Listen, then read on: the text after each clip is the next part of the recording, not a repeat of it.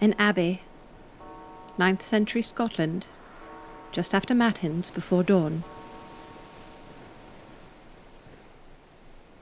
Sister Ebba stood in the morning darkness peeling turnips for a stew. The abbot was so cold she could see her own breath. As she slid her knife blade between the skin and the flesh, violet ribbons fell around her feet. Ebba listened to the sound of her sisters. Soon Ebba began to chop the turnips into perfect cubes, never smaller than a fly, chop, never bigger than a chestnut, chop.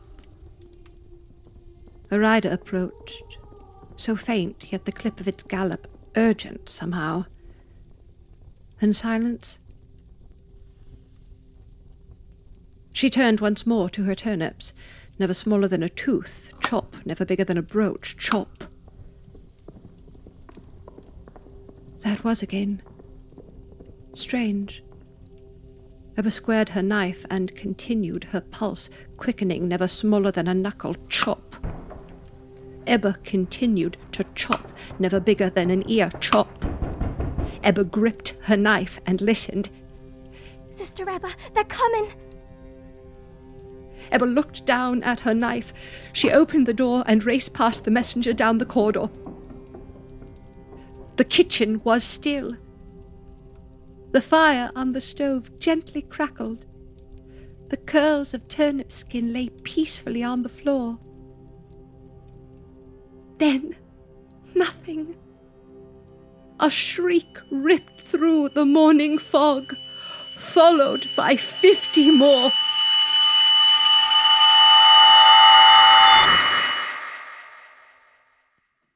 Nose Job, presented by Lightning Rod Special, written by Lee Minora and Skad R. Shepherd, directed by Nell Bang Jensen, created by Nell Bang Jensen, Lee Minora, Matteo Scammell, and Scott R. Shepherd, with sound design by Kathy Ravuna.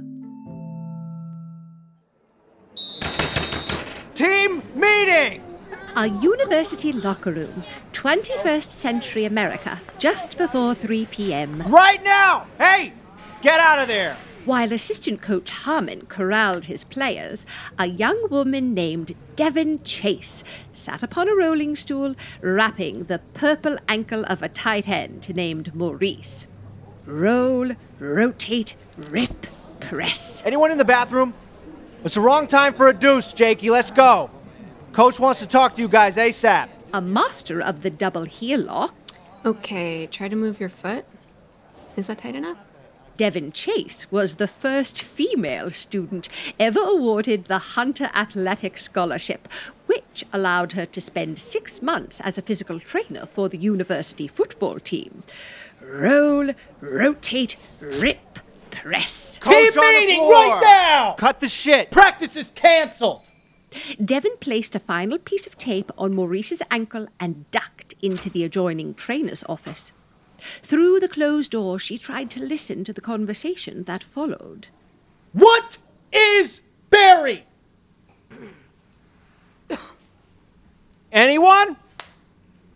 Tumbo, are you a comedian? Wipe that fucking smirk off your face. No, Tumbo, you got something to say, you speak up. What's Barry? It's um it's like a game. Let's have it. What is it? What's a berry? It's not a berry, it's just berry. B U R Y like a dog buries a bone. A dog buries a bone? When you're with your friends, somebody can call out Barry, like a surprise. And when Barry is invoked, you have to put your face in the um, the breast region of the nearest girl, Breast region. Her boobs. or the butt. Yeah, technically, you can bury on a butt too. Wow, what a relief. You hear that, coach? You can bury on a butt. Hallelujah. Well, I hope you guys have had a lot of fun because thanks to your little Barry game, Bobby is suspended from division play for the rest of the month. What? Was it worth it? Devon felt the energy in the room shift. Averaging over five yards per carry, Bobby was the team's star running back, a shoe in for the All Conference. The entire offense revolved around him. She stepped closer to the door, trying to catch every word. When you act like an asshole, you get treated like one. Why risk it? This is the biggest weekend of your Huge lives. weekend, Coach. And you are throwing Huge. it away. Throwing it out. Guys, we have got a very small bench this year. In August, what did I say? I said no injuries. Keep the grades up. We cannot afford to lose our top halfback days before AUC. Throw it away. I mean, playoffs are around the corner. And now we got to put a freshman who, who weighs 150 pounds in at halfback? He doesn't even know the goddamn plays. No offense, Jakey. It's not his fault. But now we can't run the ball because, I mean, we can't give the ball to Jakey. Freshmen have been working with a different playbook. Congratulations. We just became the most predictable team in the conference. Seniors, I'm looking at you right now, you know? You're the example. There's Pee Wee kids at home looking up to you guys wearing your jerseys. You want to be a scandal on Facebook? Are you guys completely tone deaf? You're making a game of grabbing women without their permission? You want to grow up a misogynist? With the patriarchy? Tommy, do not look at me like that. I'm going to smack the face off your face. You want sexual misconduct on your resume? You want sexual assault on there, too? Look, we know that guys are gonna goof around in the Towel locker snapping, room. Okay, punching we're a each family other, in we here, know. and that kind of stuff is wrestling, fine. we get it. but when you bring women into It's this, touchy stuff. I want you to hold yourselves to the highest standards possible. Every woman you meet, I want you to imagine it is your sister Mm-hmm. or your mother. Or an ant. Do you understand? Crystal, coach. And if there is a young lady whose body you would like to touch or be involved with in a romantic, physical way, you don't just grab her. You don't have a friend yell out a catchphrase. You proceed with respect and caution, okay? So instead of practice today, we're going to learn Coachy's rules of consent. C O C. E. Coachy's rules. Cones oh, off. God. Eyes up front. She fumbled through her bag and silenced the call, quickly switching the mode to do not disturb. clear, ongoing, coherent, and enthusiastic. Coachy. Coach and I are going to take you through an example right now. Awesome. Okay, gentlemen, pay attention. I'm you, and assistant coach Harmon here is going to be the romantic interest. Yes, sir. Wonderful. Stand over here, coach. You got it, coach. All right. And guys, this is after the date. It's at the end of the night. Coach, I've had a really nice time tonight. I really enjoyed spending the evening with you. The dinner was out of this world. I agree. And I really like you. I really like you too. Would you like to come up to my room? Yeah, coach, I'd like that. Great. Welcome to my room. This is a clean room. Thank you. And uh, coach, I'm going to call you uh, Linda starting now. All right. Perfect, love Linda. So, Linda, I have a lot of fun with you. And IU. Okay. Linda's demonstrating clear and enthusiastic signs of enjoying this situation right now. Be present, guys. Am I leaning in? That's Am I right. leaning out? Oh, look. Linda's touching my wrist. That's data. And it's nice. That's nice. That's really nice, guys. Maybe I can hold her, right? Maybe I can bring her towards me. Yes, coach. It's nice to bring a girl towards you when that's what she wants. Okay, hey, I'm enjoying this. Okay, let's say coach and I start kissing. Thought you'd never ask. So, we're kissing up here and my hand is down here. Hey, that Right? feels good. Gentle. I like that. I'm kissing the neck. See? Feels great, coach. I'm caressing the hair. Hmm. That's beautiful. How's this? You know, I love the way that your hair feels. No, thanks. Just started using a new conditioner. I love the way that it looks and the feel like light. being really sensitive to my body and it's making my body tingle. I'm so turned on by you right now. Me too. I have protection. Does that sound okay to you? I'm on the pill, but yeah, I would really appreciate a little extra protection. That makes a lot of sense. I want that too. And hey, listen to me. Hmm. I really want to do this with you, but I also want you to know we can stop at any time, okay? Are you comfortable? Yes. You want to lie down? Sure. Can we turn the lights off? Let me get the lights. Is it okay if I take my shirt off? You do whatever you want. You want me to hang it up? No, I want you to throw it on the floor. Mm, Let me throw it on the floor then. You want to help me with these jeans? if you want me to, I will. Yeah, I want you to take them off. I can do that. You're going to have to pull hard because they're on tight. Yeah, you like 'em tight, don't you? I like them off. I know you do. You know I do, huh? Yeah, I do. Alright, what are you going to do now? I'm gonna make you bite that pillow. Make me bite it then. Put that pillow in your mouth. Devon pressed her ear against the coal door, but she could no longer make out their words. Their voices descended into an indecipherable whisper. She tried to crack open the door, but the lineman was still leaning the bulk of his weight against it. Devon couldn't get it to budge. For several minutes she heard nothing, until suddenly the team is began what to you clap want, and right? the coaches That's it. grew loud once more. You understand? Thank you, You coach. don't bounce your heads off cleavage like some horny 13 year olds. No. You want to build up meaningful trust so you can forge intimacy and experiment together with each other's bodies. That's coaching. Beautiful, coach. Beautiful. And that is the kind of passion and vulnerability I want from this team. Barry is for babies, and it ends today. Is that understood? Yes, sir. hands in. Hands in. Let's come back here tomorrow ready to focus on the weekend. One, two, three, hard work!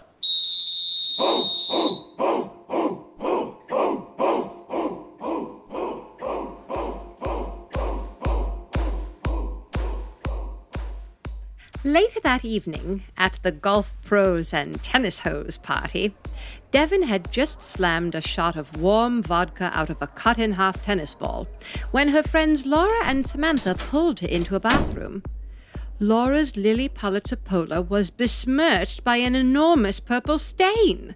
In a few minutes, the color would set. Jesus Christ, is there a towel? Girl, I'm checking. Brand new shirt, fucking ruined. Give me it. I paid for overnight shipping. I can get stains out of literally anything. Devin, close the door. I'm in a brawl over here. Oh Are we doing Oh blow? Why would I take my shirt off to do coke? cokehead. Oh my god. I don't know. For a clean surface. That literally makes no sense.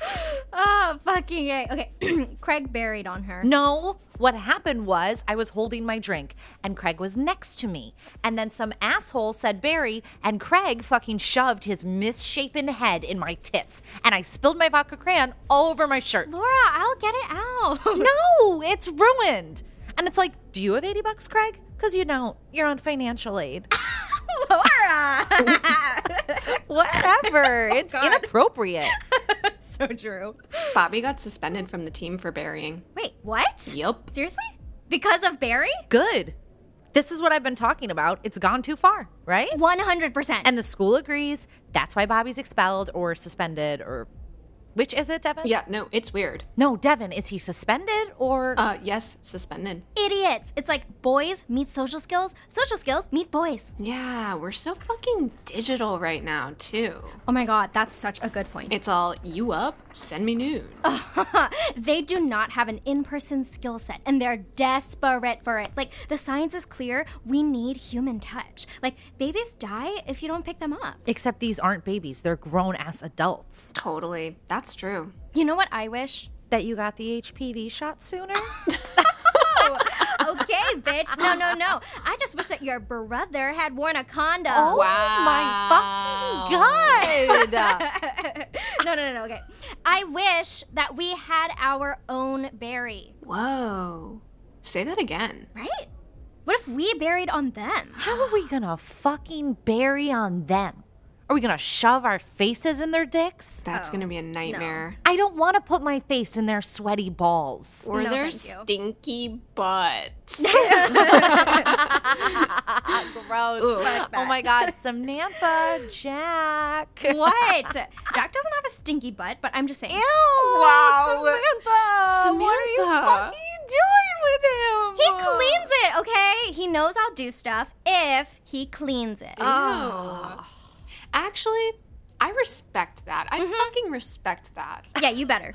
Did he like beg you? Actually, I was the one that suggested butt stuff to him, and that felt really strong. Oh. Okay, good for you. Wow. You need trust for that. And lube. Absolutely. If you are grown enough to do butt stuff, mm, then you're grown enough to walk into CVS in the daylight and get lube. But they won't. That's always gonna fall to us. That's some Mrs. Dalloway shit. Mm. Maybe you're right. Maybe the reverse berry could be kind of radical. At least in theory. But it's like, What? I don't know. What does a reverse berry even look like? Good question. Wait, wh- what about pantsing? Yeah. Pantsing. Yeah. What should we call it? What's the opposite of burying? Like, Emerging? or excavating? Right, right, find right, the right, right, right, right. Or Holy Grail. Holy Grail? Holy Grail is good. Yeah. Oh, wait, I don't know. It kind of puts their dick on a pedestal. Oh, Mm-hmm. okay, yeah, not that. I like excavating because it's more like Gross. yeah, like what's down Yeah. there could be Oh my trash, God, could be yes. treasure. like mining. Gold mining. Oh my god. Gold Gold mining. mining is fucking funny. That is fucking funny. And if it's a bad one, you call out tin dick, and if it's a good dick, you say gold nugget. Panning for gold. Panning for gold. Yes, Devin. wait, wait. Pantsing for gold. Pantsing for gold. Pantsing for gold. Definitely. Definitely. Oh my god, this is it. This is it. Yeah, yeah, I love this. Let's do it. Let's do it. Let's go downstairs right now. When I say gold rush, Samantha, you pants the nearest Gold guy. rush. so Then fucking Devin, funny. Devin, you decide if it's a tin dick or a gold nugget. Okay. Should we go try it right now? Yeah. Right now, right yeah, now? Yeah. So when do I yell out tin dick? Like, if Yeah, it just looks yell it out. weird, Let's or- go. Let's All right, do I'll, it. just, I'll go with my gut. Okay, this is gonna be fun, but maybe we need to tell more girls about it first. yeah, I- and we will, but I think tonight is the night that we introduce it. Yeah, this is like the soft launch. Oh my soft launch, so funny. Yeah, it's okay, funny. let's go. Samantha, are you coming? Hold up. I'm, I love this. I think I still have questions. I feel like the best thing to do is just do a beta run, and we can learn yeah, from yeah, that, yeah, no. and then Um, just okay, as I'm needed. It's gonna all for evolve this, and, naturally like, reverse anyway. berry was my idea. I'm a freaking genius, but like I think we should just slow down, take a breath, and like ask the right questions. You know what I mean? no, what do you mean? Like, Like, what do we want? what do you mean? What do we want? Like, do we want to pants for gold? Like, will we enjoy it? I might, I might like it. Yeah, Yeah, maybe. It feels like we might be rushing this. Yeah, yeah, yeah, yeah, I could see that. Maybe something's missing? Okay, okay, okay. What if there's like a like a photo element to it? Like first we pants them and then we snap a pic. oh, yeah, maybe. And then, like, I guess we could do stuff with them. I mean, with the pics. Yeah, yeah, like we put them all over campus or like send the pics to their moms. I feel like something with moms is good, you guys. It's kind of mean though. oh, it is kind of mean. Okay. It's a first idea. We don't have to take pics, but I do think we should keep incubating pantsing for gold because I really like where it's going. Totally. I think it just needs shaping. You know, maybe we can circle back to it after the weekend. That sounds good. Okay. Cool. The girls inspected the polo once more. It was ruined. Devon took the yellow cardigan that was tied round her shoulders and gave it to Laura, who put it on. As Laura checked herself in the mirror, Devon reached over and unbuttoned the top button. It looks cuter like that. Then the three girls left the bathroom, stepping over an impromptu putting contest in the hallway, and rejoined the revelry in the common room downstairs.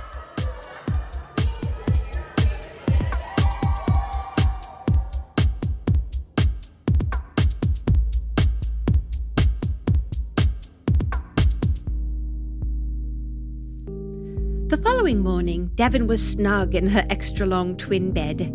She rolled from her side to her back, flexing and pointing her feet. Her mind caught in that tenuous place between asleep and awake. Cloistered in the warmth of her jersey duvet, she could still feel the dream on her skin. It felt good. She moved her hand from her sheet to herself and began to rub. She neither rushed nor indulged, letting the dream wash over her in waves. As the pleasure increased, she repositioned her hand and felt her pelvis rise to meet it. When she reached her favorite part of her favorite scene, she replayed it, stretching it out as long as she could. Then she climaxed, grabbed her glasses from the nightstand, and scrolled through her phone. Thirty minutes later, Devon was making her way through the quad, holding a burnt cup of coffee with too much milk. She regretted not getting a bagel before her two hour medieval imaginations class, but it was too late now. She pushed open the door to Larson Lecture Room B, just as Professor Mullaney was telling the story of Saint Ebba. Professor Mullaney was a passionate medievalist who consistently pulled 4.8 stars on Rate My Professor. She owned a terrier named Machiavelli, whom she took for long walks without a leash. Devon tried to find her seat without interrupting. Devon! Thank Sorry, you for joining Professor Mullaney. us. Ah, love when a student comes late to my class with a fresh cup of coffee. I'm kidding. I'm jealous. Okay, Doug, you can continue. Um, no, that's it. Just that St. Ebba lived in Coldingham, Scotland, 870 AD. And yeah, she was a total boss. Like 40 nuns answered to her. Yeah, Abba was the abbess of this cult. My cousin was in a cult. Ooh, sorry to hit a nerve there, Tater. Cult did mean something different in 870. This was a convent. It's okay. She's fine now. Wonderful. So, we know these abbeys are pretty progressive communities, relatively speaking. I mean, these nuns are reading, writing, singing, farming. this sounds like me in the 60s. So, cloistered life comes with a lot of restrictions, but it also comes with a lot of autonomy. But what happens next? Hey, Devin, you with us? Yep, uh, the Vikings arrive. Yes! The Vikings. So, what's their story? Laura. Okay, so buckle up. This is the Viking diaspora, Mm. right? They're coming from Scandinavia. They're going to Ah. steal shit. They're going to murder people. And they are going to rape these nuns, which, hang on, no, because for nuns, rape is especially bad. Mm. Because they believe if they have sex, they go to hell, even if it's rape, which is insane. But that's Catholicism. Classic. Oh, no argument there. So, what actually happened? Go ahead. Devin, you don't have to raise your hand, honey. We're having a conversation. Uh, okay, cool. Uh, so the Vikings are coming, and it's going to be really bad. So the head nun, Ebba, comes up with this plan. Mm-hmm. She takes a knife, but she doesn't use it to fight the Vikings like you might think she would. She uses it to cut off her nose. yes. Then she gets all the other nuns together and she helps them cut off their noses. And when the Vikings arrive and they see all these disfigured nuns, they're like repulsed. So none of the nuns get raped, Hmm. and her plan works. So Sex messed and up. torture always in the same breath. It is the Catholic way. so, these nuns retain their virginal status. Brava! They're granted passage to heaven.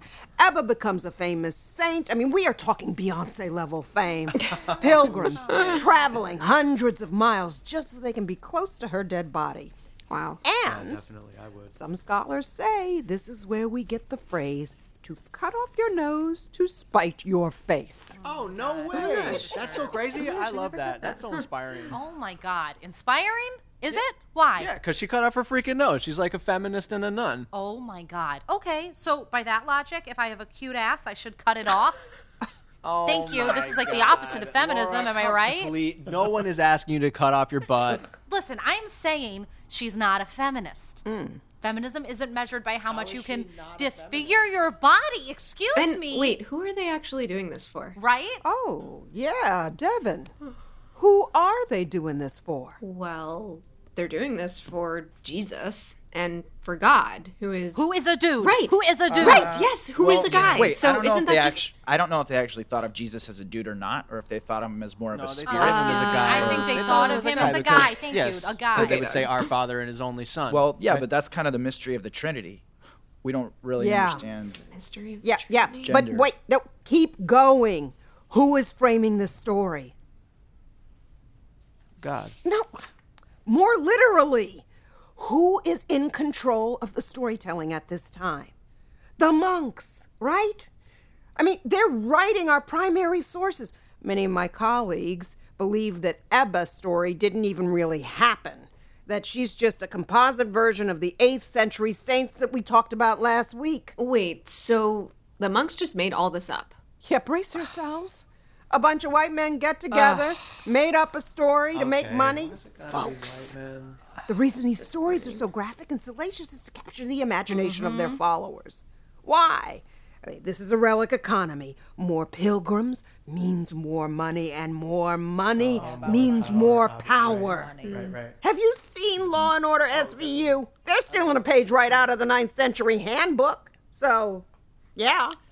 I do think that's starting to change, though. Now, these stories have been baked into our culture for thousands of years. What makes you think we're so special? Yeah, this is just ninth century trauma porn. Well, I mean, at least the church acknowledged rape even happened and made Ebba a saint for it. okay, That's except something. she's the saint for Thank victim you. blaming. Yeah, she's like the reason I have to pay for an Uber during a price surge. Okay, yeah. The only reason we know about this story is because of her nose. The nose. I, I don't think that's true. I think what she did was heroic. Well, what if these nuns hadn't cut off their noses and they'd just been raped? Would that make Ebba less heroic? Maybe. No. Oh my god. This story is just a taste of the medieval imagination. Oh, At that moment, Professor Mullaney went off on a tangent about Saint Catherine of Alexandria, who was so pure that when they cut off her head, she bled milk instead of blood. Devon's mind wandered as she reached into her bag and found her chapstick tin. She greased her finger, ran it along her lips, and the peppermint made them tingle.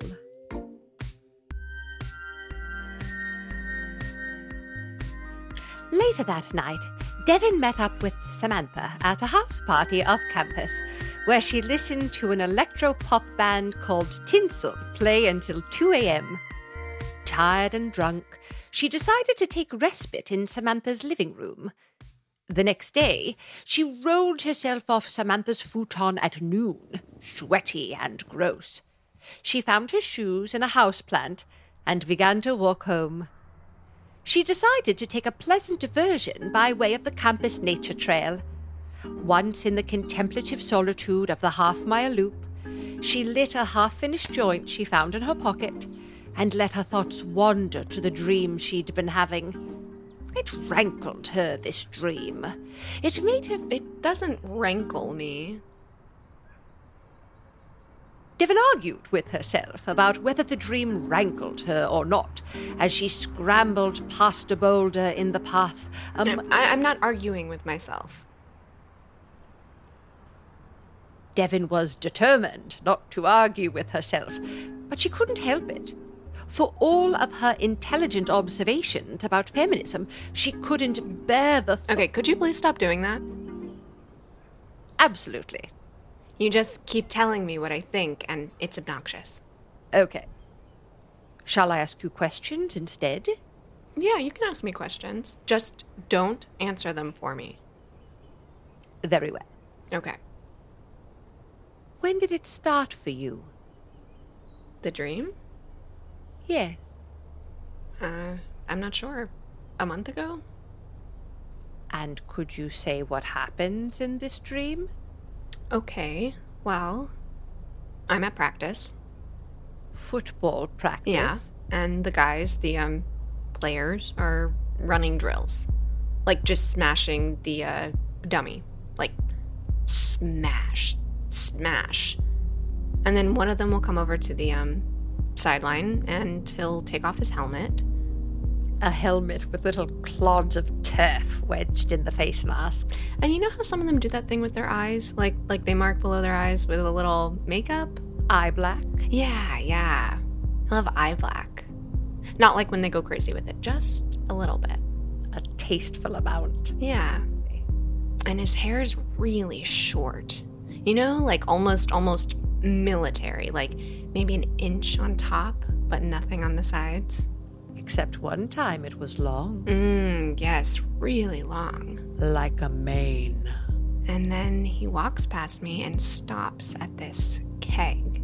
A cold keg of natty light. Yeah, and he pumps the pump really hard, like 10 times. Then he just lets it go and it slowly rises up. Then he takes the nozzle and holds it to his cup with one hand and flicks it up like nonchalant. And while he's filling his cup, he kind of looks at me and I'm like, is he looking at me or is he not? Because he's always looking just over your shoulder. And I'm like, me? But he doesn't answer. Then he chugs his beer, crushes his cup, drops it on the ground, and walks away. Into the locker room. And I follow him in there. And it smells like grass and feet and cheap cologne. Mm, yeah. And then. You look for him. And when I find him, he still has his shoulder pads on, but his football pants are off. He's holding them. And he's just sitting there in his boxer briefs. Then he pulls the little foam pads out of his pants. And smells them like a puppy discovering something. Then he looks up. And he sees you. And he stands up. He reaches out, and two of his fingers are butty taped. I taped them. And then he puts his hand on the waistband of my jeans and tugs me, you know, like, come here. And he kind of scoot walks me over to his locker, which is open, and I kind of bang into it a little bit. And then he kind of lifts me up so that I'm sitting in there on this, like, shelf part. And he lifts his hand and pushes a little slip of hair behind your ear and then his fingers really gently, like I can barely feel them, go down my neck and my chest until he finds the first button of my shirt and he unbuttons it with one hand. Then he moves on to the next. He does all of them like that, slowly, but like skillfully. Unless it's a v neck. Right. Sometimes I'm wearing a v neck. Then he just rips it open, which is kind of exciting, but then I'm also like, my Your shirt. shirt. And then Then I'm just in a bra, and he um he looks me right in the eyes. and he says, Kind of like a question, but kind of not. Yes. And I just give him a look.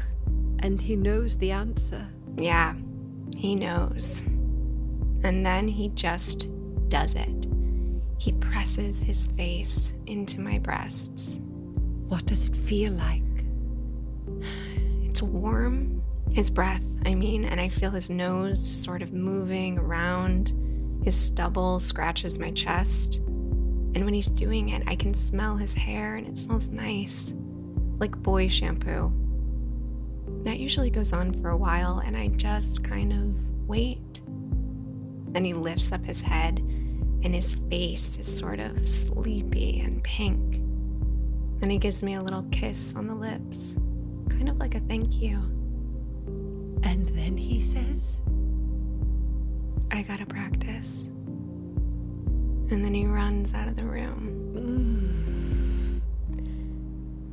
And that's the dream. Yes, it is.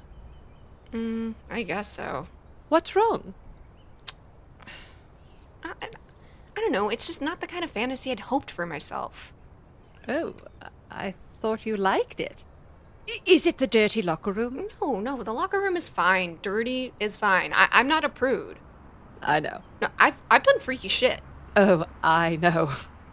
I- it's just like have a little vision you know I- i'm disappointed in my subconscious is this really what gets me off it's like if better homes and gardens wrote erotica Hmm. Hmm. I think you should just enjoy your fantasy. but where did it come from It came from you. or or hear me out maybe it snuck in What do you mean, snuck in? i don't know maybe it was planted there by monks Clever. Trust me. This fantasy is all yours. how do you know I'm a narrator. And as a narrator, you know everything? I don't know everything. I'm third person omniscient. Hmm. What am I thinking about right now? You think I might be a monk. Are you? No. Is that your real voice? Yes. Okay, what am I thinking about right now? Hmm. You're imagining two Vikings. Yeah. And just so you know, Vikings weren't that dirty. Oh, okay. Thanks.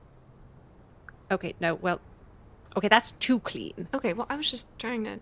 See, now you're just imagining Alexander Skarsgård. All right, all right. Well, I don't know what they looked like. Yes, you do. You're standing on a heath just after Vespers before dusk.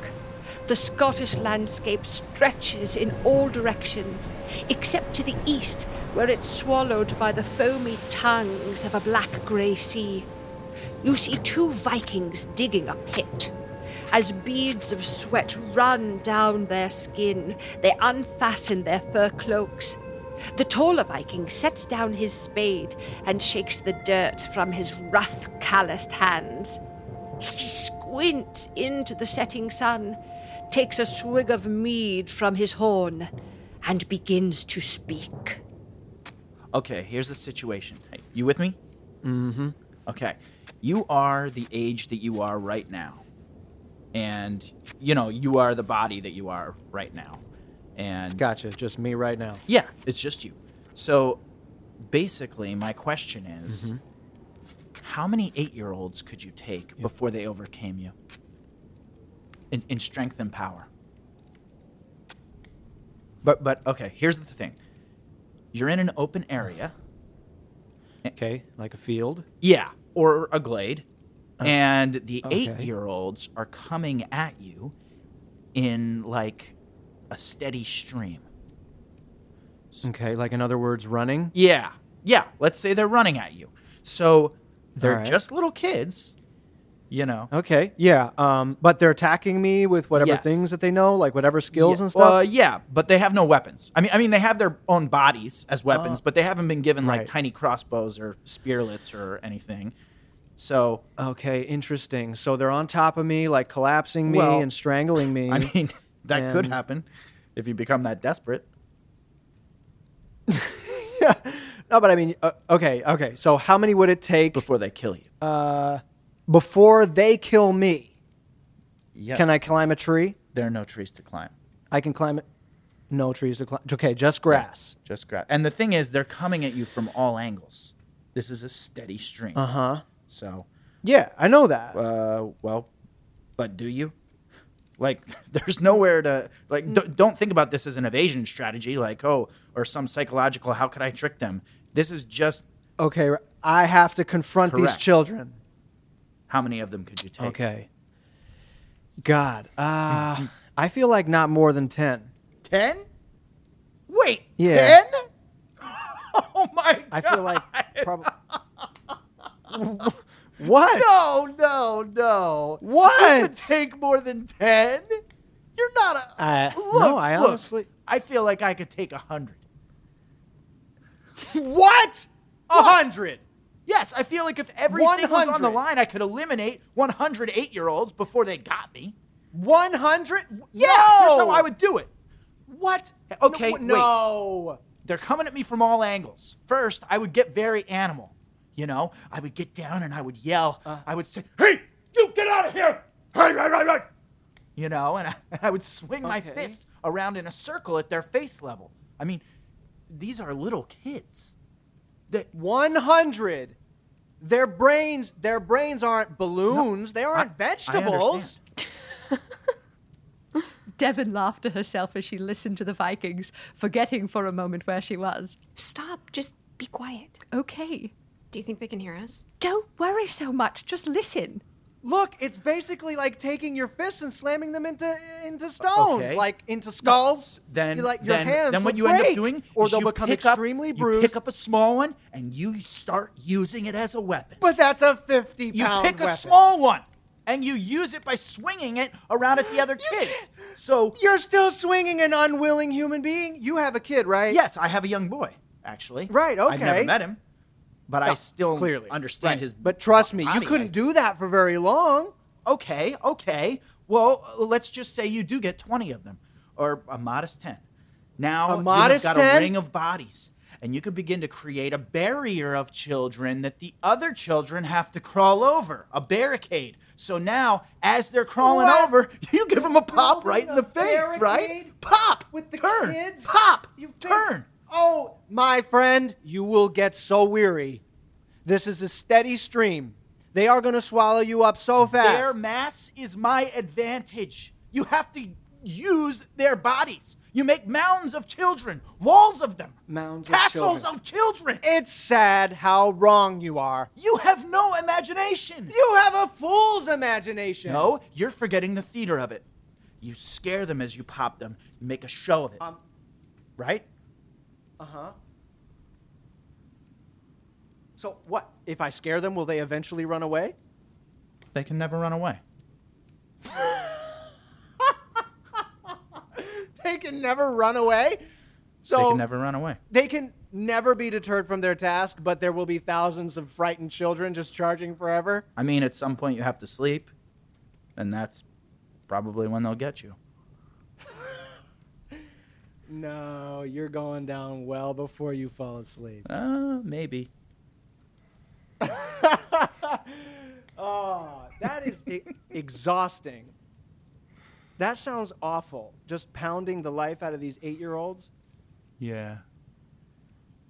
Oh my God, I'm exhausted just thinking about it. Well, that's fair.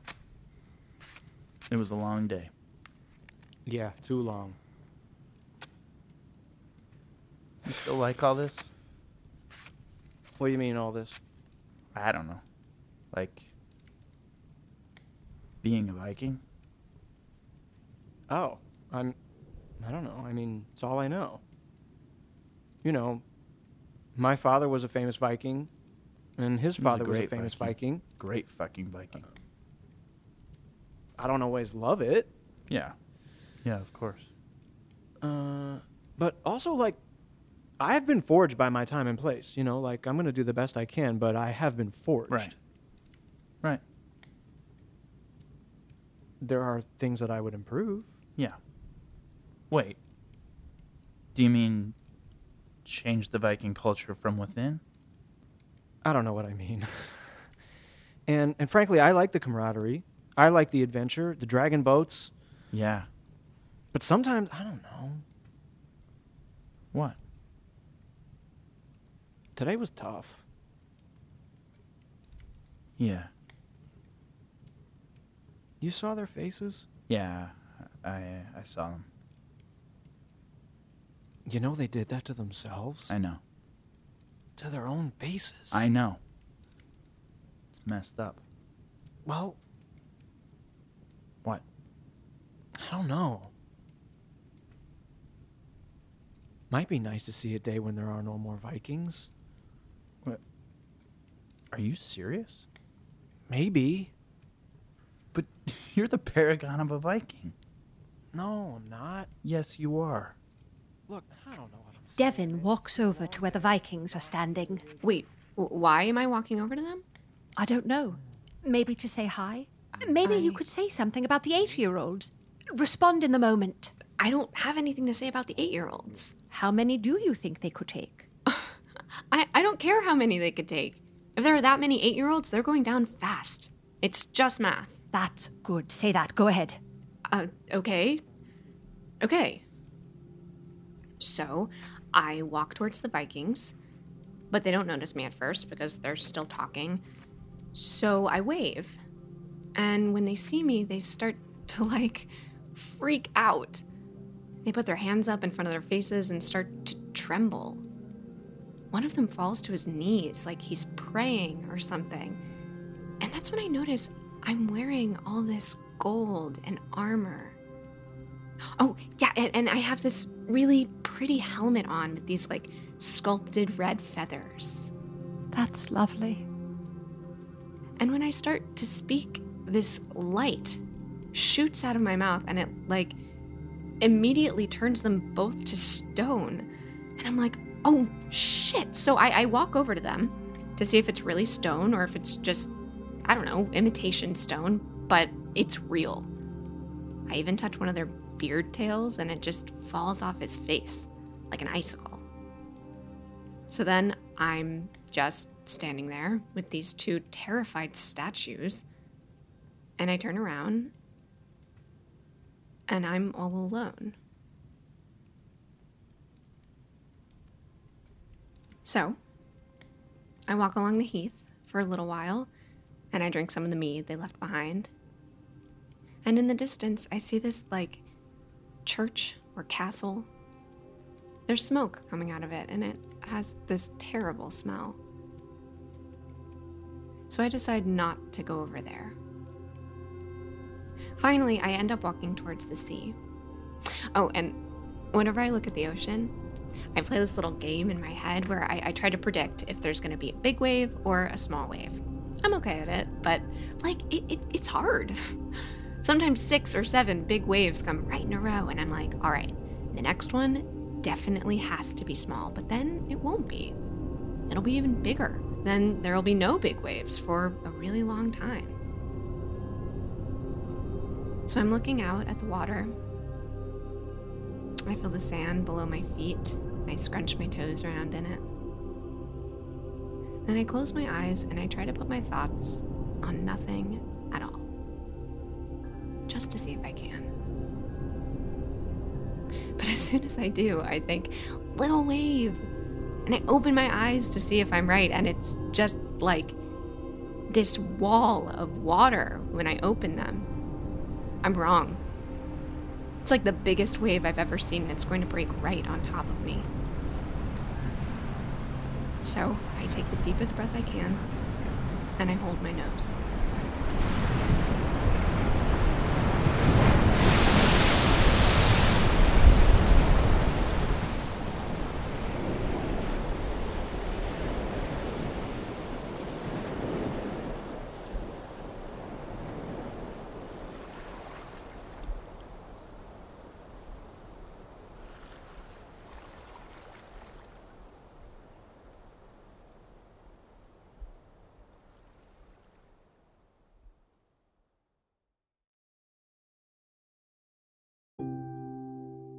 Nose Job is presented by Lightning Rod Special as a part of Soundbreak, a series of original audio works.